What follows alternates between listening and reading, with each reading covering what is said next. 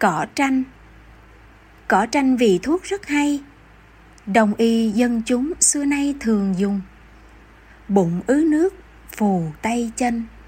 Rễ tranh đầu đỏ đem hầm để ăn. Đậu nhừ vứt rễ cỏ tranh. Ăn đậu uống nước sẽ lành chớ lo.